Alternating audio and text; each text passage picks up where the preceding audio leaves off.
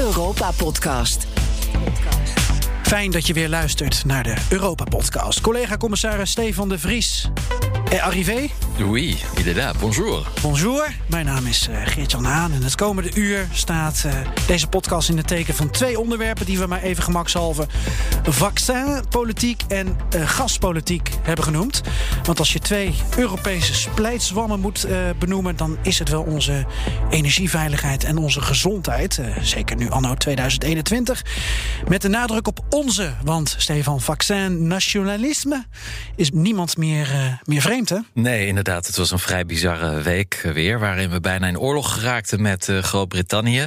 Nou, de gemoederen zijn een beetje bedaard... maar ja, er is natuurlijk wel een groot uh, probleem tussen, tussen ons, Europa... en de Britten en heel veel andere landen. Dus veel boze en verontwaardigde mensen deze week in Europa. En ook een week waarin de nieuwe Amerikaanse minister van Buitenlandse Zaken... Anthony Blinken naar Europa kwam voor een NAVO-top... Ja, en ook zijn Duitse collega Heiko Maas... die uh, kreeg even uit een veeg uit de pan van, uh, van onze Amerikaanse vrienden.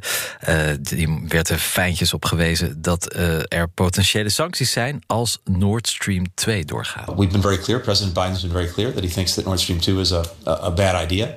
and a bad deal for Europe, for us... Ja, dat staat dan ook gewoon nog op de agenda. Dat gaat allemaal door natuurlijk. Dat gaat allemaal door. Ja. Hopelijk ben je na deze Europa-podcast uh, ietsje wijzer uh, geworden over hoe dat er dan voor staat. Voor Nederland is Nord Stream 2 een heel belangrijk project.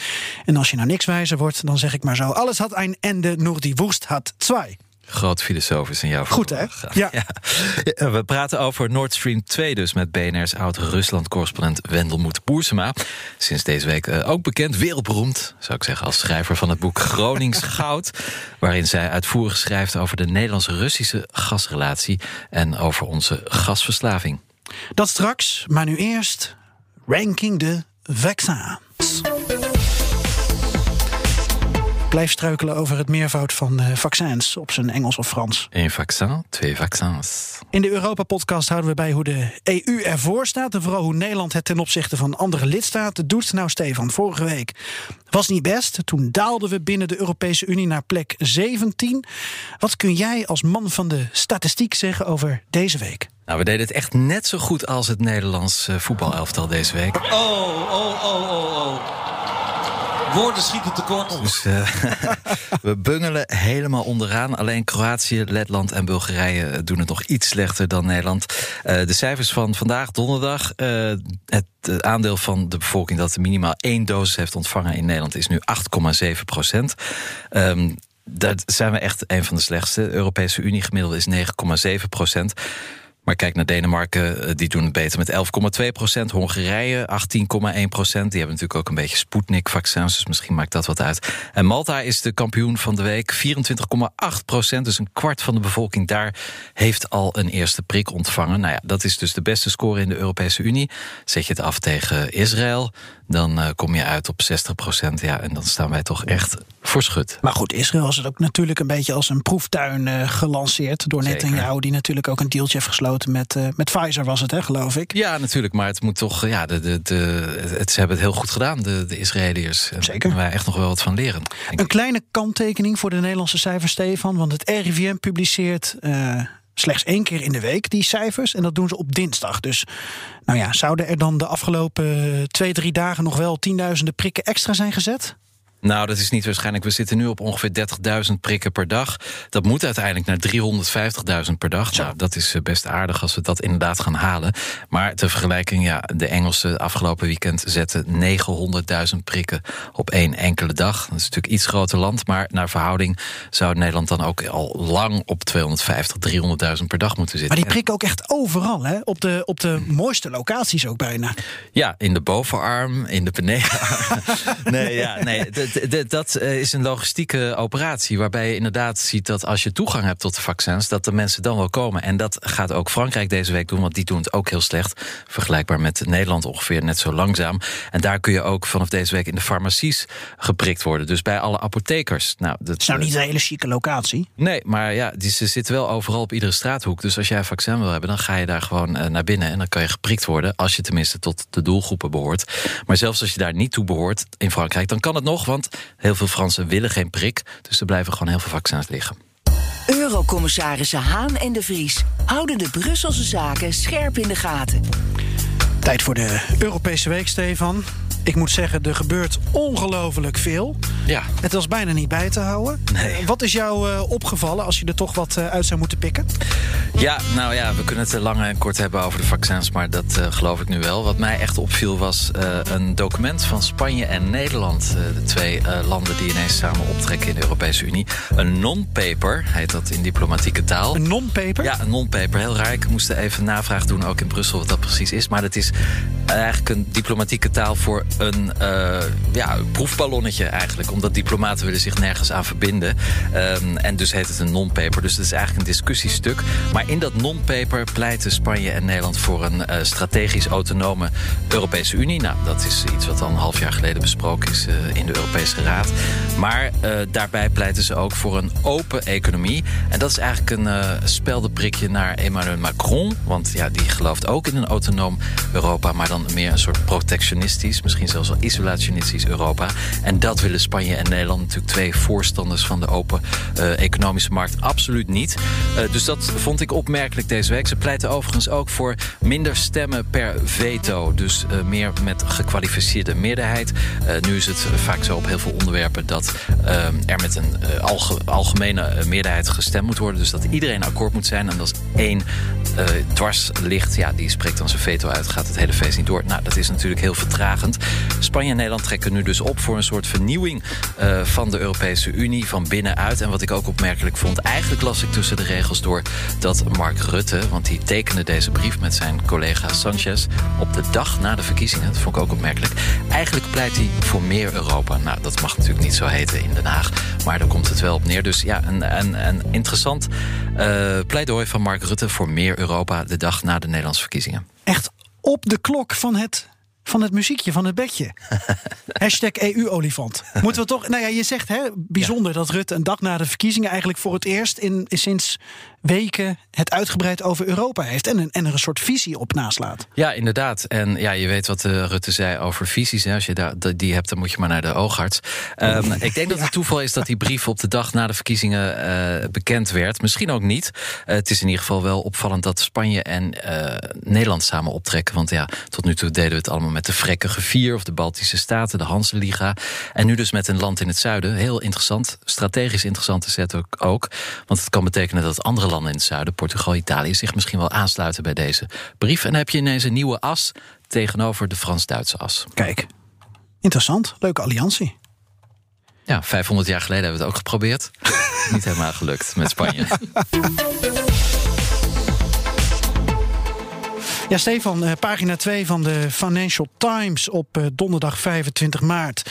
Central and Eastern Europe hoe zeg je dat eigenlijk in het, op het, in het Engels? Uh, ravage, ravaged, ravaged, by virus. Ja. En het gaat eigenlijk om dat um, veel landen in Centraal- en Oost-Europa. Die Financial Times, dat is zo'n grote krant altijd. Zo, Ik ga hem ook op je tablet lezen. Ja, op een tablet, ja. Politici daar die zijn steeds meer politieke kleur en voorkeur aan het uh, bekennen. Ze zijn de wanhoop nabij. Want je ziet in Hongarije, Slowakije, Tsjechië, Bulgarije... Polen. Het aantal besmettingen neemt gigantisch toe. Het aantal ja. doden neemt toe. En de ziekenhuizen puilen uit. En zelfs Merkel is eigenlijk uh, deze week van slag geraakt. Uh, door haar befaamde... we gooien Duitsland vijf dagen dicht tijdens Pasen... maar ik moet er toch op terugkomen. Ja, en Entschuldigung. Entschuldigung, dat heb ik niet gewoest uh, goed genoeg. Ja, we hadden het vorige week over Teflon Rutte. Hè, en hoe hij ja. eigenlijk de regie altijd hield in die coronacrisis. En dat ja. dat ook binnen Europa wel gewaardeerd werd. Dat dat... Um, dat, dat ze hem volgen. Uh, zeker bijvoorbeeld Bulgarije, waar dan uh, 4 april verkiezingen zijn. Merkel misschien. Nou ja, die, ik kan er niet herkozen worden, maar in Duitsland zijn ze ook benieuwd naar die regie. Maar Stefan, in Slowakije, daar zijn ze het kwijt. Ja, uh, Igor uh, Matovic, die, uh, ja, het is een kwestie van tijd voordat hij moet opstappen als premier. Ja. Hij is al zes ministers kwijt, die willen hem niet meer. De president daar, Susanna Chaputova, die vindt ook dat hij zijn biezen moet pakken. Nou, en dat is voor een ceremonieel president vrij uitzonderlijk, dat zij zich dus daarin mengt. Want wat, wat heeft, is er eigenlijk precies gebeurd daar in Slowakije? Ja, Matovic heeft allereerst van Slowakije één groot testland gemaakt, wilde daar mee voorlopen. Nou, op zich prima idee. En zijn tweede actie was dat hij Sputnik V-vaccins dus heeft uh, binnengehaald vanuit Rusland. En die beide acties heeft hij vrijwel op eigen houtje gedaan. Daar heeft hij de coalitie, en er zijn vier coalitiepartijen, heeft hij niet over ingelicht. En het zal vast goed bedoeld zijn, maar het is niet zo handig, diplomatiek en politiek gezien. Maar je zou ook kunnen zeggen, hij onderneemt tenminste actie om zijn bevolking uh, te vaccineren. Iets wat we hier eigenlijk uh, nou, heel bescheiden doen. Dat zou kunnen, maar hij gaat voorbij aan uh, de EMA. Ja. En het ja. is natuurlijk wel zo dat in Centraal- en Oost-Europa blijft alles wat uit Rusland komt soms toch wel controversieel. Uh, Polen zal er absoluut niet aan willen aan dat Sputnik-vaccin, maar ze hebben vandaag wel 35.000 besmettingen gemeld. Het gaat echt heel rap omhoog. Nou, Matovic die uh, zal dus waarschijnlijk binnenkort pleiten zijn. Ja, en je ziet ook dat Bulgarije, Boyko Borisov, dat gaat echt niet goed met, met zijn coronaregie. Hij daalt in de peilingen en als volgende week die verkiezingen zijn. Hij ziet dat de nummer twee, dat zijn de socialisten, dat die dus aan zijn partij, zijn centrumrechtse partij, dat die hem dreigen in te halen. En wat hebben zij gezegd, de socialisten? Wij willen Sputnik V wel binnenhalen. Ook als de EMA het nog niet heeft goedgekeurd. Ja. Nou, ja, dat is dus weer vaccin-diplomatie. Uh, ja. En dan tot slot Tsjechië. Ja, dat vind ik helemaal fascinerend, Stefan. President van Tsjechië, Milos uh, Zeeman, oudgediende, die is pro-Russisch. Dus die wil Sputnik wel binnenhalen. Heeft interesse getoond. De premier, André Babiš, rasondernemer, eh, controversieel in Brussel ook vanwege zijn uh, landbouwgelden die hij misbruikt. Die is pro-Chinees. Die wil dus het Sinopharm-vaccin wel binnenhalen. De Tsjechische bevolking is in de geest van Václav Havel anti-Russisch, anti-Chinees. Moeten er niks van hebben. De enige die nog een beetje verstandig overkomt, is de minister van Volksgezondheid, uh, Blatny. Die zegt: laten we nou eerst wachten tot de EMA iets goedkeurt. Ja.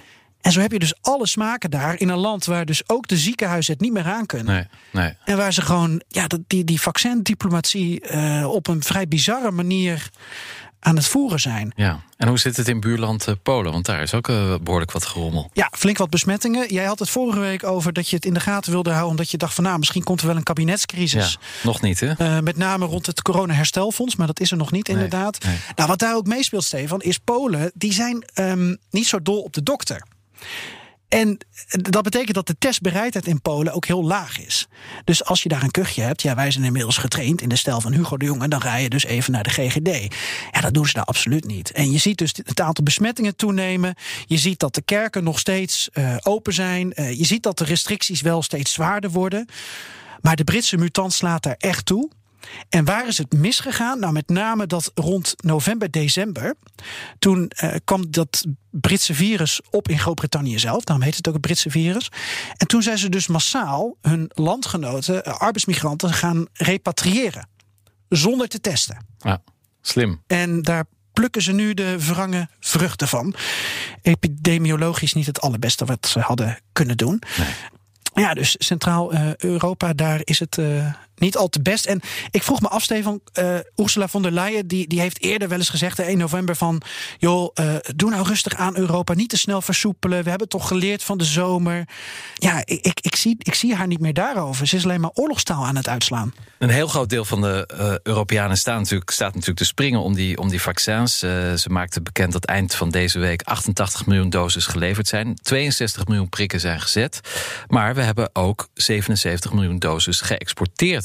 Nou, als we dat niet hadden gedaan, dan hadden we al bijna het dubbel aantal mensen kunnen vaccineren. Uh, dus ja, zij staat onder grote druk. Er moet echt snelheid gemaakt worden met het vaccineren. Dat weet iedereen. Daar ging ook de, gaat de Europese top over deze week.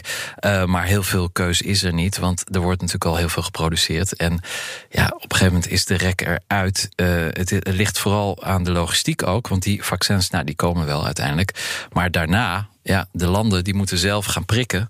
En dat doet niet iedereen even goed. En daar heeft uh, Van der Leyen eigenlijk heel weinig invloed op. Hallo Wendel Moed-Boersema. Hallo.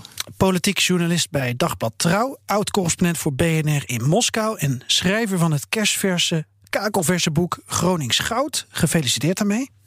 Dank je. Uh, even voor mijn uh, kennisgeving. Uh, jij was tussen 2000 en 2005 correspondent voor BNR in Moskou? Dat klopt. Toen uh, werkte ik voor BNR, Trouw en Elsevier.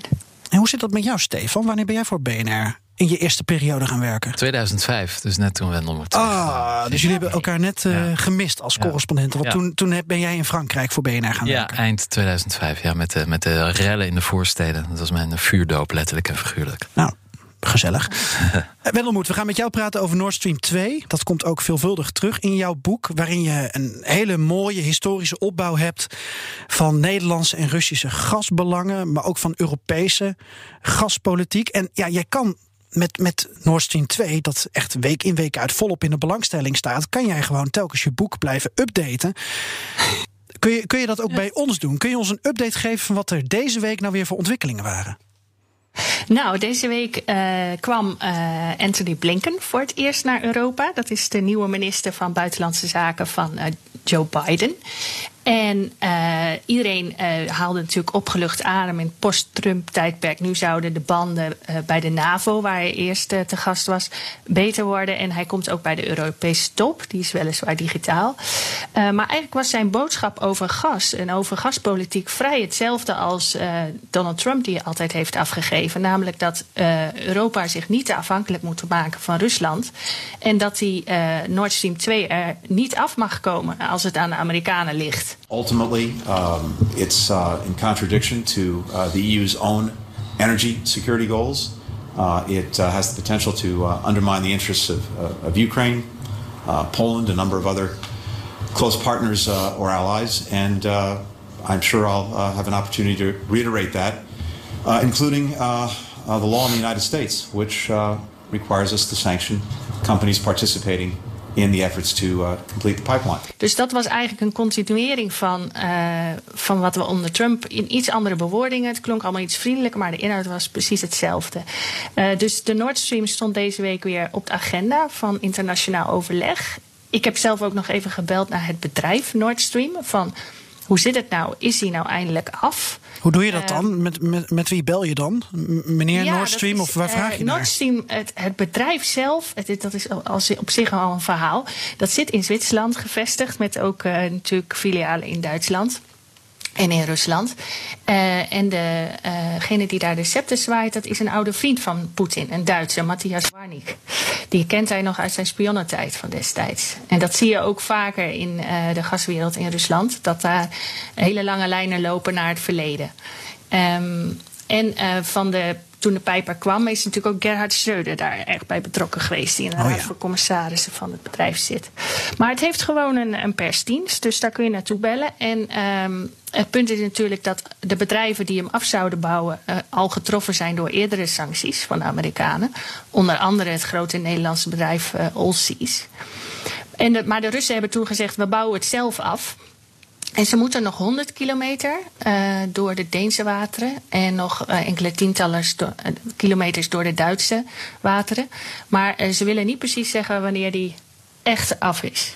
En dat zegt natuurlijk ook wel iets over de gevoeligheid nu. He, waarbij de, dit is de Nord Stream 2. Dus toen één af was, toen is een groot feestje gevierd. Met Rutte erbij en Merkel en Poetin en fotografen en alles en zo. Maar de Nord Stream 2 zal, denk ik, in stilte afgebouwd worden.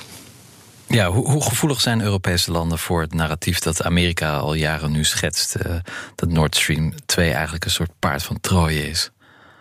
Nou, dat, dat, daar loopt een scheidslijn door Europa. Um, uh, er zijn een aantal landen, Duitsland voorop, maar Nederland dus ook, die uh, zich altijd hebben ingezet voor deze pijpleiding. En actief hebben gelobbyd voor de komst. En die hem ook uh, heel goed kunnen gebruiken. He, Merkel heeft gezegd: voor mijn energiewende heb ik gas nodig. En dat gas komt uit Rusland. Een project was van Wirtschaftsakteuren aus Russland und aus Europa betrieben wird. Äh, das heißt, es ist, ähm, hat zwar politische Implikationen, deshalb haben wir uns auch dafür eingesetzt, dass es äh, weiter einen Transitvertrag zur Gaslieferung zwischen Russland und ähm, der, mit dem Transitweg Ukraine gibt und äh, werden das auch weiter tun. En zij wil dus ook dat op verschillende manieren naar Duitsland laten komen. En een rechtstreekse lijn vanuit Rusland uh, vindt zij politiek gezien ook het handigst. He, want in het verleden zijn er veel problemen geweest met de leveranties door Oekraïne. He, er wordt nu wel vaak gezegd van uh, Oekraïne is de dupe van de komst van Nord Stream. Het gas gaat niet meer door hun land, ze verliezen daar geld aan. maar dat was allereerst een jaar of 10, 15 geleden ook een wens van Duitsland en van Nederland dat we niet langer last zouden hebben van Oekraïne. Okay. Dus noord, noorden van Europa Willem, het zuiden heeft daar wat minder belang bij. En in Brussel is natuurlijk de politiek minder Russisch gas.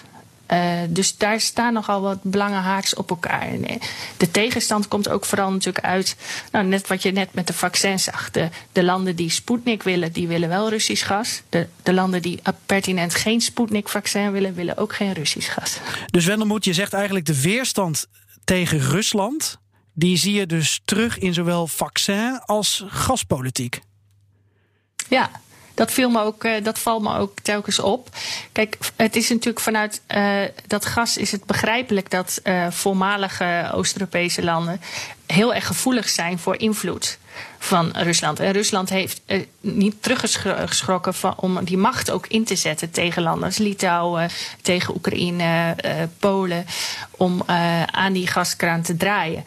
Maar het, op, het, het, aparte is natuurlijk dat uh, West-Europa heeft gedacht toen op een gegeven moment die gasoorlogen de, de spuigaten uitliepen, dat zij dachten van de oplossing voor ons is een rechtstreekse pijpleiding met Rusland. Want als die er eenmaal ligt, Moskou, Berlijn, dat is, um, dat is andere koek. En die afhankelijkheid is wederzijds. Dus Poetin zal dan wel uitkijken van, uh, om tegen Merkel hetzelfde te doen als hij tegen Oekraïne heeft gedaan. En daar zit ook denk ik zeker wat in. Alleen is het nu het beeld 180 graden gekanteld, omdat natuurlijk in de loop van de tijd ook weer andere uh, kritiek op Poetin is opgekomen. Hè. We hebben Navalny gehad, maar we hebben ook andere incidenten gehad en vergiftigingen. Ja. Dus de kritiek op Poetin zwelt aan en ondertussen uh, ligt, is die pijp bijna af. Is, is Nord Stream 2 nog tegen te houden? Of is dit gewoon uh, voor de bühne? Ik, ik, denk het niet. Mijn, mijn mening is dat, uh, kijk, de, aandacht ervoor die komt nu even de mensen rondom uh, de Nord Stream niet goed uit. Maar het gas wat er doorheen loopt, dat is al zo goed als verkocht nogmaals, Duitsland wil het heel graag hebben en heeft het ook nodig. Du Duitsland is uh, kolencentrales aan het sluiten en kerncentrales. En die wil in de overstap naar duurzame energie meer gas gaan gebruiken, veel meer gas. Uh, voor Groot-Brittannië geldt dat ook wel. En voor ons geldt natuurlijk dat we het Groningenveld hebben dichtgedraaid. En dat wij ook de komende tien jaar zeker nog alleen maar meer gas nodig hebben. En dan is de vraag, waar moet dat vandaan komen? Je kunt misschien een heel klein beetje meer van Noorwegen kopen. Je kunt uh, vloeibaar gas laten aanmeren in de haven van Rotterdam. Maar dat is op dit moment nog veel duurder. Dus voor ons is het alternatief eigenlijk ook Russisch gas, meer Russisch gas. Dus het kan zijn dat ze bij de Nord Stream nog de duimschroeven wat aandraaien, zodat de Russen er wat minder winst op maken. Maar dat het gas gaat stromen, dat weet ik bijna zeker. Ja, dus het gas blijft stromen uit uh, Rusland. En het belang daarvan bleek ook uh, deze week uit een publicatie bij uh, Follow the Money. de website met onderzoeksjournalistiek. Um, die legde bloot hoe Nederland eigenlijk een dubbelrol speelt. zelfs ook nog na MH17. Um, door gewoon ja, het Kremlin, de deur bij het, het Kremlin plat te lopen. Um, ja, dat kun jij natuurlijk ook mooi vanuit je opgedane kennis voor je boek... vanuit historisch perspectief duiden. Ja, zeker. Dit is, um, de, de, reconstructie van Follow the Money is heel mooi tot in detail. Laat het zien hoe die ontmoetingen weer zijn opgepakt, die eigenlijk altijd al plaatsvonden. Alleen is er wel een. Uh, het scharnierpunt is natuurlijk het jaar 2014, toen de MH17 werd neergehaald boven Oekraïne.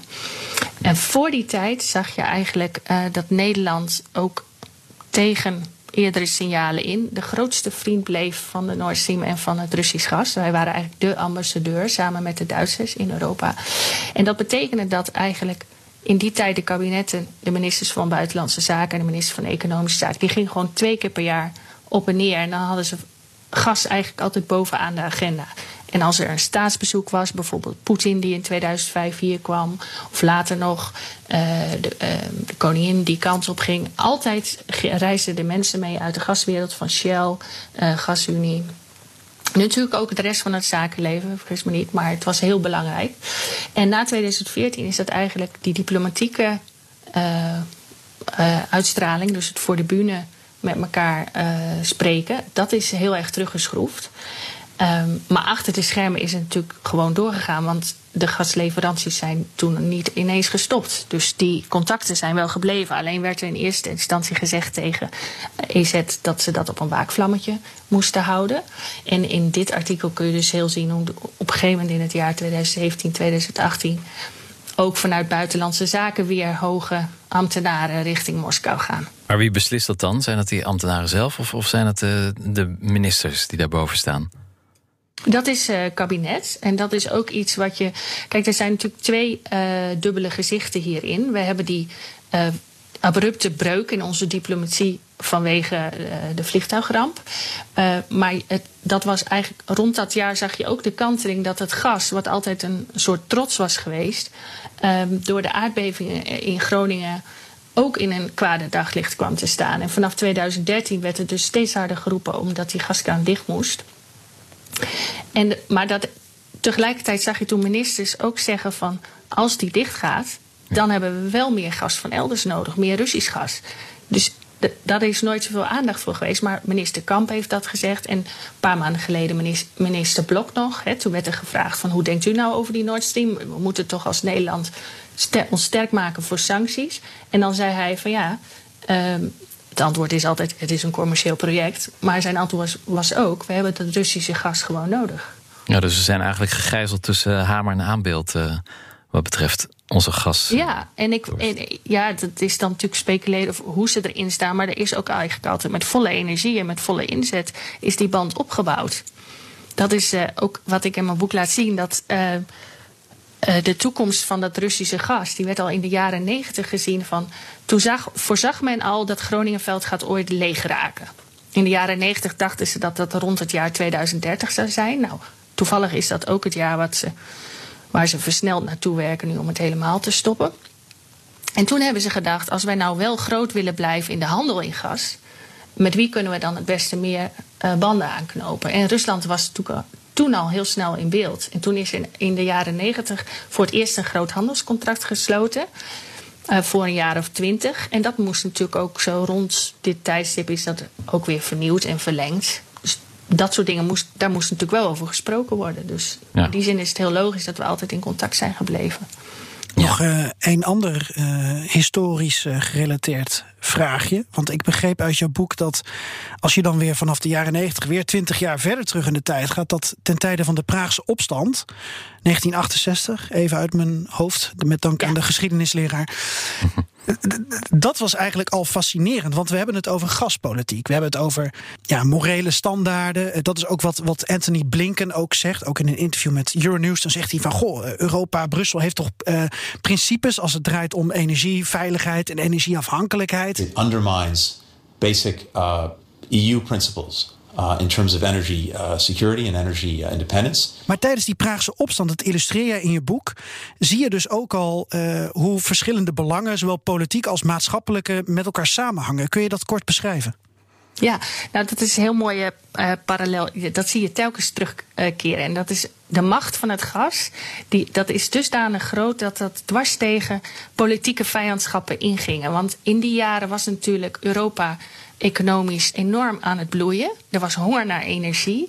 En je ziet dan dat het Nederlandse gas enorm in trek is. Maar tegelijkertijd ook het uh, Russische gas. En Rusland, de Sovjet-Unie toen nog, wil dat ook exporteren. Want die hebben ook geld nodig. Dus ik heb dan op een gegeven moment zag ik dus wanneer vindt het nou die allereerste export van Sovjetgas onze kant op plaats. En dan blijkt dat dus ongeveer in dezelfde week te zijn dat de wereld helemaal keek naar de tanks die door de uh, straten van Praag rolden. Uh, tien dagen later wordt de eerste officiële pijplijn met gas richting West-Europa geopend. Alsof er niks aan de hand is.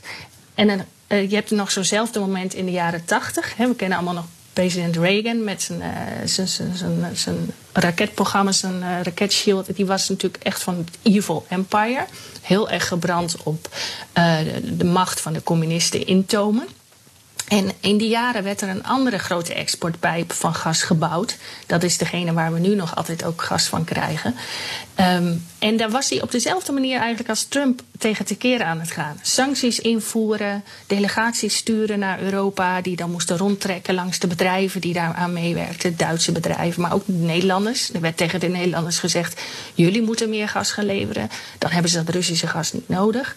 En, maar die mannen die kwamen ook weer met hangende pootjes terug naar Amerika met het zo van ja, wat ze nou in Europa ook willen, maar ze, ze zien liever een tevreden Russische beer dan dat ze een hongerige beer hè, uit, uit zijn winterslaap porren. Dus daar stonden die uh, Amerikanen ook al dwars tegenover de Europeanen. Die zeiden van wij mogen dat zelf weten en wij vinden dat nodig voor onze economie. Het is eigenlijk een mooie parallel met vandaag weer. Ja, ik ben nog wel benieuwd, uh, Stefan, misschien weet jij dat. Want we hebben het veel over uh, Noord-Europa en Noordwest-Europa. En uh, een aantal landen in Centraal-Europa die hier dan gebaat bij zijn of totaal niet. Maar weet je ook hoe Rome en Parijs, toch ook twee Europese leden van het eerste uur, toen we nog van kool en staal waren, ja, ja. Hoe, hoe, zij zich opstellen in dat hele Russische gasdebat? Nou, Frankrijk heeft zoals altijd een beetje een dubbel gezicht. Want ja, er was eerst een minister onlangs die zei dat Europa toch maar moest overwegen om het project te stoppen. En die werd teruggefloten van de week door een andere minister die zei dat ze zich er niet mee zullen bemoeien en dat Duitsland maar gewoon de eigen keuzes moet maken. Maar een van de aandeelhouders van Nord Stream is Engie, het voormalige Gaz de France, dus een Franse elektriciteitsmaatschappij, ook deels eigendom van de Franse staat. Dus ze zitten er ook in. En in Rome, ja, Rome heeft een iets andere blik. Daar hoeft het niet per se van. Maar zij zijn ook bezig met een ander project, EastMed, om vanuit Israël en Cyprus gas via Griekenland naar Italië te krijgen. Dus die hebben weer hele andere belangen. dus zo zie je maar weer, het lijkt net de COVID en corona. Het is een beetje ieder voor zich. Ja, Italië is nog wel heel leuk. Want daar, als je daar dieper in de geschiedenis kijkt. Kijk, Italië, we weten misschien nog wel dat Poetin zo bevriend was met Berlusconi. Uh, die ging ook bij elkaar. Die is, Poetins dochters mochten vakantie vieren in de huizen van uh, Berlusconi. Maar die band, uh, ook op energiegebied, gaat al heel lang terug. Op dit moment is Italië een van de landen die het meeste Russische gas koopt samen met de Duitsers en de Britten. En daarna komen wij. Maar zij hebben eigenlijk al van de vroege jaren zeventig ook een contracten gehad voor Sovjetgas. En uh, daarbij speelden ze dan Nederland en de Sovjet-Unie een beetje tegen elkaar uit. Hm. Er zat op dat moment een soort socialistische, communistische regering. En Amerika, maar de NAVO maakte zich daar heel erg druk over. En die zeiden toen tegen Nederland: als jullie ook nou je gas aan Italië verkopen, dan tomen we die invloed van de Sovjet-Unie wat in. Dus eigenlijk zijn in, in die tijd Nederland en de Sovjet-Unie tegelijkertijd gas aan Italië gaan leveren. Dus dat was datzelfde spelletje van hoe groot wordt wiens invloed met gas als inzet. Ik moet nog denken, nu je de naam Berlusconi weer laat vallen. Uh, de, hij wilde toch minister van Economische Zaken van Rusland worden? Poetin had hem toch ook een paspoort aangeboden? Dat was wat geweest als hij de baas van het gas was. Ja, en dan Depardieu de andere minister. Oh, wat een feest. Oh, daar wil ik echt camera's op. Dat had ik, of nou, een feest is misschien uh, vanuit journalistiek oogpunt, maar ik denk niet voor de, voor de wereld. We moeten het nog even over een land als Polen hebben. Uh, even eruit lichten, want wat viel ons op? De publicatie van Follow the Money, waar we het eerder over hadden, die is ook breed uitgemeten in de Poolse pers. En Wendel, moet je weten dan misschien wat jou te wachten staat als jouw boek uiteindelijk ook te koop is via Ambo Antos. Ik zeg het maar even, de uitgever. Um, want de twee auteurs van Follow the Money die zijn allebei door de Poolse Staatstv deze week geïnterviewd. En ik had er ook even contact over met een van de auteurs, dat is Ties Keizer. Ja, bij de twee Poolse media die uh, mijn collega Mira en mij uh, hebben benaderd, leefde ten eerste vooral de verbazing over waarom Nederland, toch van origine een gasland, um, überhaupt zo geïnteresseerd was in Russisch gas. En dan vooral ook in het uh, Nord Stream 2 project. En ten tweede um, werd, er, werd er gefocust op uh, de Nederlandse overheid en hun standpunt tot nu toe dat Nord Stream 2 een commercieel project was waarbij de politiek vooral verre van moest blijven. En dan het contrast uh, met, de, uh, met het politiek overleg via de ambtelijke werkgroep met de Russische overheid hierover. En er werd ook al de koppeling gemaakt met um, hoe kan het dat Nederland nu alweer om tafel zit, want jullie hebben toch die verschrikkelijke ramp die een schaduw over deze relaties wierp, namelijk, namelijk MH17. Ja, en dan pak ik hem even op. Want we hebben uh, een van die interviews, hebben we, die kan je online tegenwoordig heel mooi terugvinden, van, uh, van de TVP, de Poolse staatsomroep. Dat is een interview met de collega van Ties, met Mira Seijs. allebei van de Investigative Desk, die dat onderzoek voor Follow the Money hebben gemaakt. En we hadden het net over die geheime werkgroep, hè, waar dus de Tweede Kamer niet van af wist. En op het moment dat de officiële Nederland-Rusland betrekkingen zijn bevroren, is er dus blijkbaar nog een politieke werkgroep die de gasrelatie wel onderhoudt. En een fragment uit dit uh, interview op de Post TV laat ik je horen. En let daarbij vooral op de tweede vraag van de presentator, want dat zegt iets over het Poolse sentiment. Why the secrecy? So um, yeah, I can only guess, of course, but um, the the thing is that with MH17 is a very very sensitive uh, topic still in the Netherlands. Um, of course, because there were a lot of victims in that plane from the Netherlands. So uh, after that, and uh, of course after the war in Ukraine, um, the contacts with the Russian government are like a little bit more sensitive than before. Right. Oh, you're you're so, referring yeah, I, to I, the airliner that that came down yeah. over the Ukraine, uh, which was shot down essentially by uh, by yes. Russian missiles. Yes. Yeah.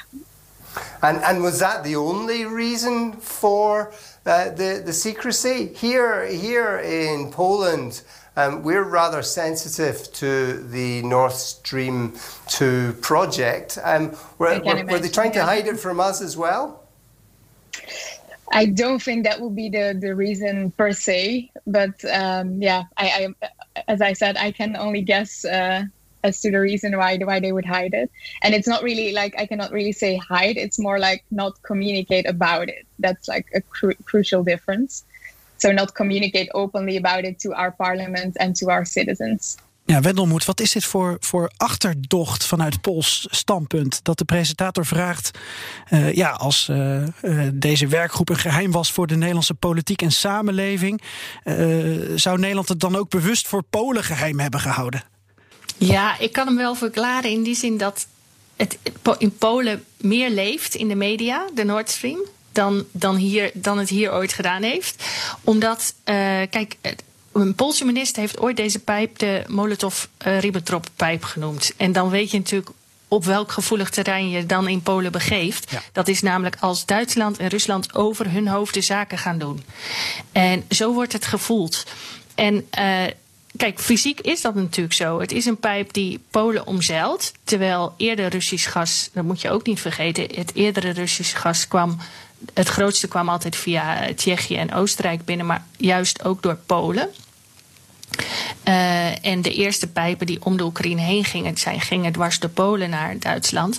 Dus Polen heeft daar ook wat te verliezen aan transport. Maar het, eh, de grootste pijn zit in dat zij dus geen uh, zij willen die invloed ook in de rest van Europa niet groter zien. En zij roeren zich in Brussel het allerfelst uh, tegen de Nord Stream. Dus alle, en zij zien dat Nederland groot voorstander is. Dus vandaar deze achterdocht. Ja, ik zag ook nog een publicatie deze week op de website van een uh, katholiek weekblad. En je weet, de oerconservatieve en met name katholieke media... die speelt een grote rol in de staatspropaganda, mag ik wel zeggen... onder aanvoering van regeringspartij PiS. En wat werd daar geschreven?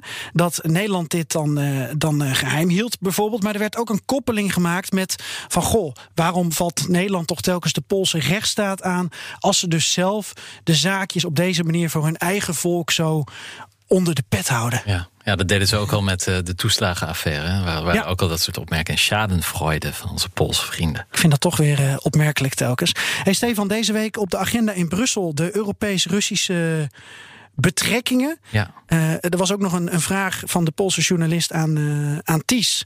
Uh, de andere journalist van, van Follow the Money. Van, goh, gaat Rutte dit nog agenderen bij de Europese Raad? Ik denk het niet. Ik denk dat het veel te druk is deze week op de agenda. Wendelmoed, wat verwacht jij voor deze week? Uh, de, de Nord Stream komt nog wel. Dit, dit van die werkgroep natuurlijk niet. Dat denk ik ook niet. Maar de Nord Stream zelf, daar liggen gewoon nog de kwestie van... Uh, blijft Duitsland helemaal zijn eigen gang gaan? Of is daar nog iets van een compromis dat Duitsland bijvoorbeeld... Hè, wat wel geopperd is in Duitse pers... dat er een soort noodrem door de Duitsers bediend zou moeten komen voor de Nord Stream... mocht Poetin nog nieuwe akelige dingen doen... Um, die dan een soort noodrem in handen van de toezichthouder voor het gas, zoiets. Maar ja, ik denk vooral dat het, het is nog een financiële kwestie is. er liggen natuurlijk uh, eisen vanuit de Europese Unie voor pijpleidingen die ook die vanuit buiten Europa naar binnen komen. En dat is voor de Nord Stream nog steeds niet helemaal uitgevochten. Dus daar kan Brussel nog een vuist maken en Gazprom nog even financieel uh, extra eisen stellen. Dat zou in de wandelgangen ter sprake kunnen komen. Maar dat is ook iets voor de komende jaar nog weer.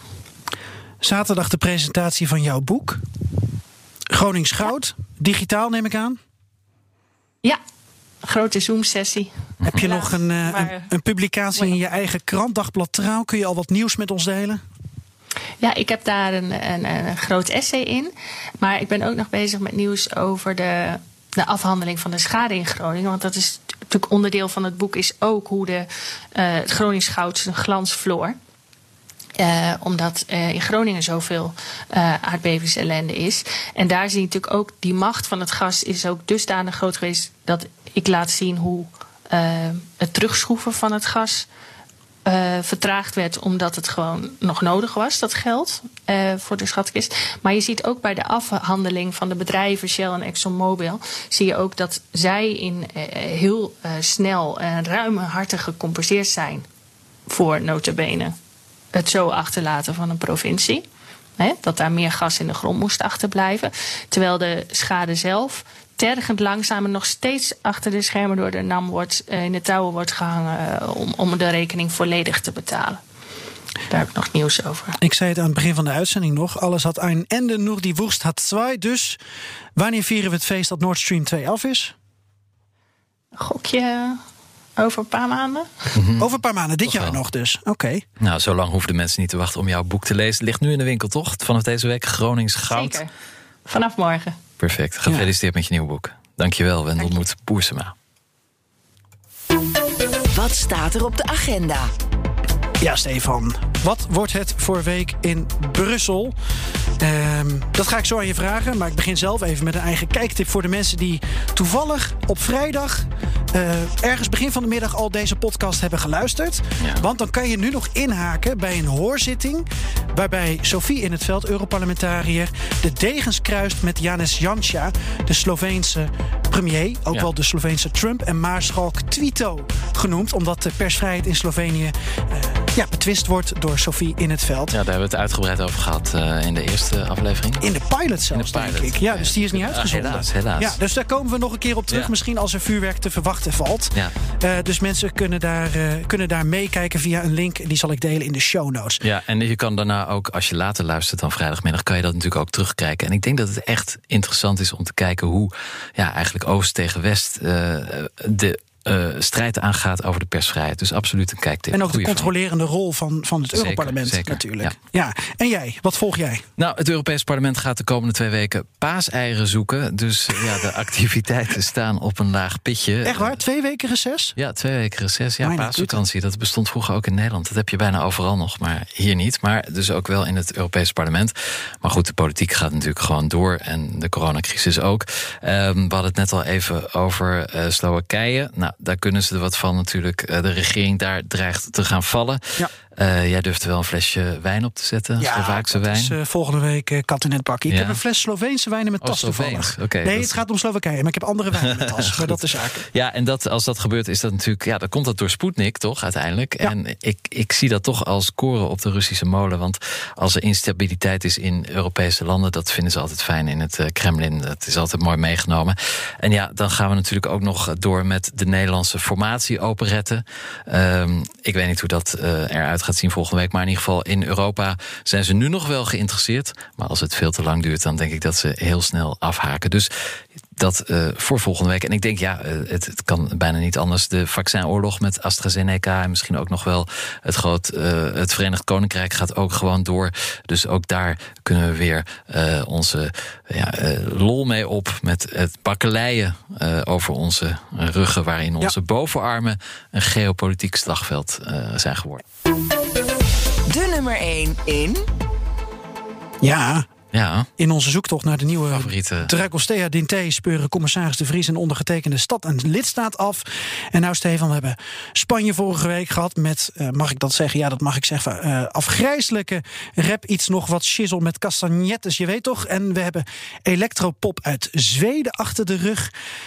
De nummer 1 deze week uit... Ja, nou luister maar eens even. Kijken of je de taal herkent. Πέρασαν τόσοι χειμώνες Είδα μονάδες που τις άφησαν μόνες Nou, heb je opgelet op het gymnasium? Ik heb opgelet, maar volgens mij was dat eh, Oud-Grieks. Dat klopt. Dus ik zat te zoeken naar een woord als Petra of zo, weet je. Dat hij iets van rot zou zeggen, maar dat doet hij natuurlijk niet. Nee, dit is een nieuw Grieks, heel nieuw Grieks. Ehm, en ook nog eens eh, dus, eh, ja, een, een rapper die heet ehm, Snik. En hij zingt Gemnes, en dat betekent winters. Ik wil het wel niet goed uitspreken. Maar ja, ik eh, koos dit nummer omdat eh, het land waarin dit deze week nummer 1 staat... ook vandaag 200 jaar bestaat. Dus gefeliciteerd Griekenland. Twee eeuwen geleden rukten de Grieken zich los van het Ottomaanse Rijk. En ja, de Grieken hebben natuurlijk een lange traditie van rap en hip-hop verhalen vertellen op muziek. Denk maar aan Homeboy Homerus of MC Socrates.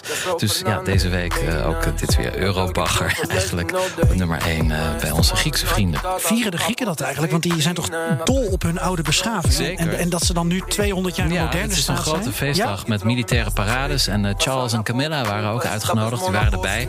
Macron was ook Maar uitgenodigd. die waren hun, eh, hun, hun, hun vaccinatie-reispaspoort vergeten. Dus die zijn Nee, die niet waren erbij, Charles en Camilla. Eh, Ja, zeker. Die gingen kijken naar de militaire parade. Met veel Franse raketten en jeeps. En, maar Macron die heeft afgezegd vanwege corona. Dus hoi eh, Griekenland. Ik weet niet hoe je hoe je het zegt, gefeliciteerd. Maar in ieder geval hebben ze, worden ze gestraft met deze nummer 1 Ehm tja, daar ga je dan. Bakermaat van de democratie, maar niet echt van de muziek. Dit was eh, aflevering 3 van de Europa-podcast. We hopen natuurlijk weer feedback te mogen ontvangen. Dat kan via dewereld.bnr.nl. En dan zijn wij er eh, volgende week weer met eh, ongetwijfeld afgrijzelijke Euro-rap. Dankjewel weer, eh, collega-commissaris De Vries. Dankjewel, Gerrit.